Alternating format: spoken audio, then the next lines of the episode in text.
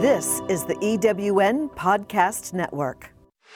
Hi, I'm Tara from Plus Fitness with Tara. I'm a curvy, fun, body positive coach and personal trainer. I love business and fitness. Do you have the tools you need to be a rock star in fitness? A healthy love of yourself and help from me in sifting through health news will do that. I've got fitness topics and guests. Rock stars aren't born, they're bred in experience and fire. Let's do this together.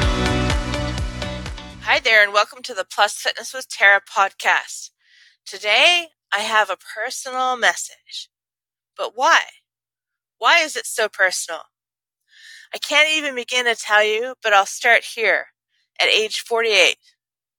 Here I am, 48 years old, still in recovery from my own actions. From the two years where I lost my grip on reality over 20 years ago. And if it hadn't been for my dad ready to throw the book at me to get me to stop how I was living, I'd probably be homeless. Because I was without the ability to care for my own living basics starting in 1998 and ending in 2001. But I came back from that. So my message is one of hope and gratitude.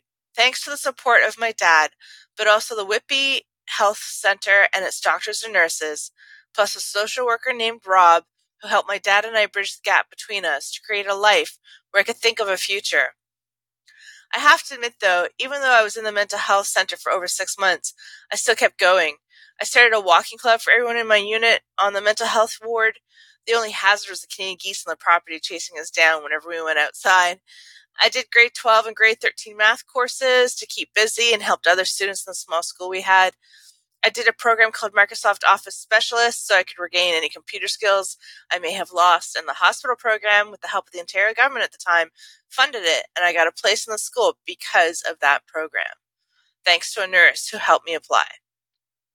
So many things aligned for me once I agreed to listen and recuperate in the mental health center, coming in through the forensic side because I grabbed a sword manager's arm. But I came back from that. And I became a successful marketing and managing business student. I worked and lived in Alberta on my own. I survived my dad's sudden passing.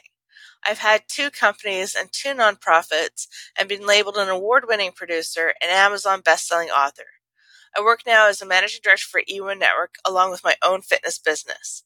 I achieved my MBA in entrepreneurial management and I'm close to finishing my master's in kinesiology. I finally found what I want to do. I help others because my dad helped me. He didn't have to. He very well could have left me on my own, but he didn't believe in throwing me away, no matter what I said or did at the time when I was so sick. And even when I did my business undergraduate degree years later, and I was on medication and doing talk therapy, we'd still have a few arguments. So then we agreed to go into therapy together at Genet Psychological when it was in Halifax in the South End. We took separate cars to give ourselves times to digest what we could do for an hour with a psychologist. And it worked. And it was that same psychologist we used when I came back after my dad died that would help with my initial recovery and grief. But there's the other side of the coin. Despite paying out all of my leases on physical locations because I wanted to have a good business relationship with Urchin Holdings and Joe Diab, and having created over time a successful video production company and then holding two spaces for fitness clubs, I still didn't learn to put myself first until it was almost too late. So when I made the decision to close the clubs, play out the lease, keep paying trainers, and letting them also collect money on their own clients while using my space rent free, no one said, you do you when I made that decision. Everyone around me, it was all about them. I had just been given the news that I had a large buildup of plaque in the artery in my neck, and given my immediate family history, this was a huge wake up call. My dad died of a heart attack, so did my grandfather, in their 60s. My doctor called for a change, and I didn't listen to everyone around me, and I listened to my doctor. I listened, and then I listened to myself. I made massive changes and concentrated on plant protein nutrition along with working out and becoming a yoga teacher. I stayed in Florida for four months with my dogs to soak up the sea and relax. Later that year, I had my heart attack and survived it because I'd made such changes. The heart attack was almost inevitable, but I got through it, and I recovered over time. I had finally taken care of me. How hard is that for us to do? Especially as women. Even as someone as myself who doesn't have a husband or child, I finally learned to put myself first so that I could fuel my tank to help others. I often don't consider myself as busy because I've never been a mother to children. I mean, that is a tough job. I have watched my friends go through it. And high high fives to everyone who does that. But it's not my dharma, it's not my plan. I still help others and donate to nonprofits, but I do it without emptying my energetic gas tank. I make sure I have the fuel to continue. So here's an article I find relevant that aligns with my worldview. I have always been someone who needs a purpose, and I didn't find it until I undertook coaching training with Coaches Training Institute in Calgary, Toronto, and Boston, graduating in 2014. It helped me so much to have a career that helped others, to serve a higher purpose. By Adam Brady, The Art of Being You, Finding Your Unique Dharma. He states on the Chopra.com website in this article that karma gives way to dharma. The manifestation of your individuality through the karmic process is closely linked to your dharma, or your purpose in life. As your karmic choices differentiate you, they spontaneously trigger the evolutionary drive of your soul to fulfill its purpose and do what it came here to do. As you are a unique expression of the universe, so too you have a unique dharma or way to help the universe to grow and evolve. The root of the word dharma means to uphold. So, in doing your dharmic duty, you are supporting and nurturing the well being of the entire universe. This recognition is crucial because it's what allows you to do your own story. In so doing, realize that you can't follow someone else's script. You quite literally can't be someone you're not. And Krishna reminds Arjuna in the Bhagavad Gita, chapter 18, verse 47, it is better to perform one's own duties imperfectly than to master the duties of another.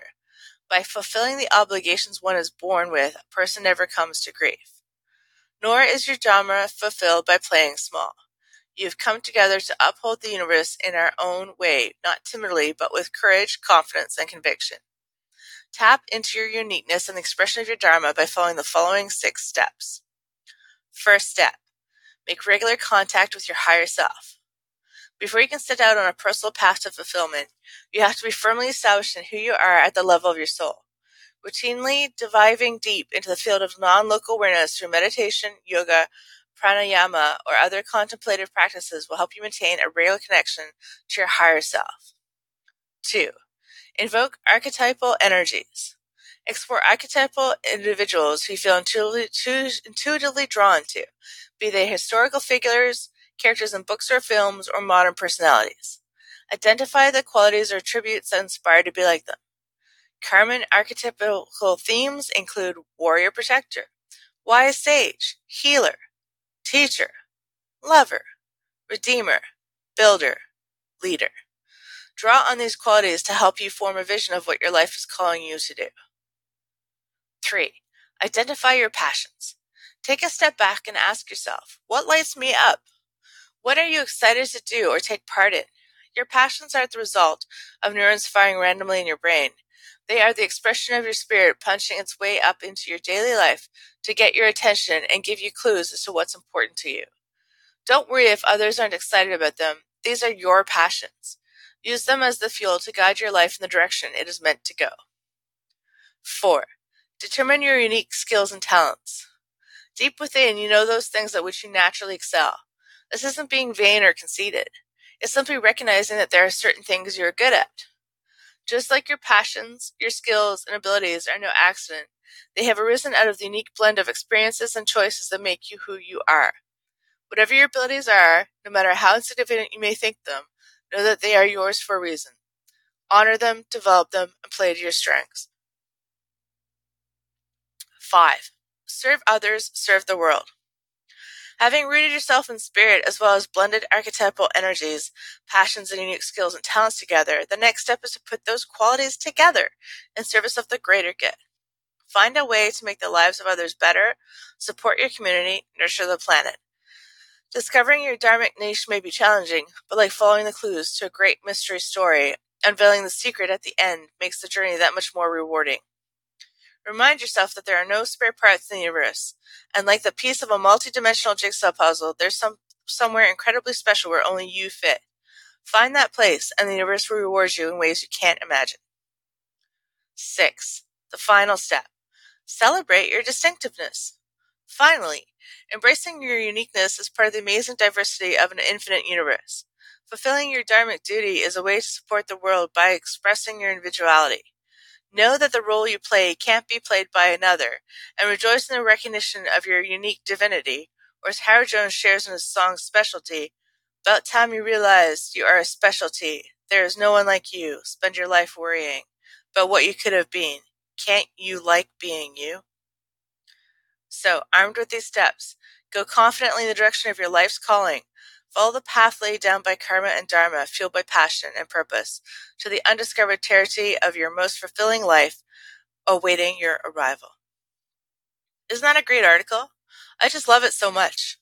And what I want to point out in this short episode is simply that by opening up to you and letting you know my personal story, I hope it challenges you to find what your dharma is, your purpose. Because it took me quite a while, even after my dad died, to figure it out. I thought I wanted to be in film and video production. It didn't work out, but I gave it a good shot. I thought I wanted to be a coach completely. And then I realized that the nonprofit project I had started as an undergrad business for plus size men and women was really what I wanted to go for. And unfortunately, the stress of managing two locations and 12 employees got the better of me. But I listened to who I was, I listened to what I had to do, and I took care of myself. And that's how I survived my heart attack. And that's how I continue to survive the memory of what I put my family through when I lost my mental grasp on the world. So, here today, wrapping up, I just want to say know that the universe has your back, know that you are loved, and any time to start is a great time. Thanks for listening. Yours in health, Tara.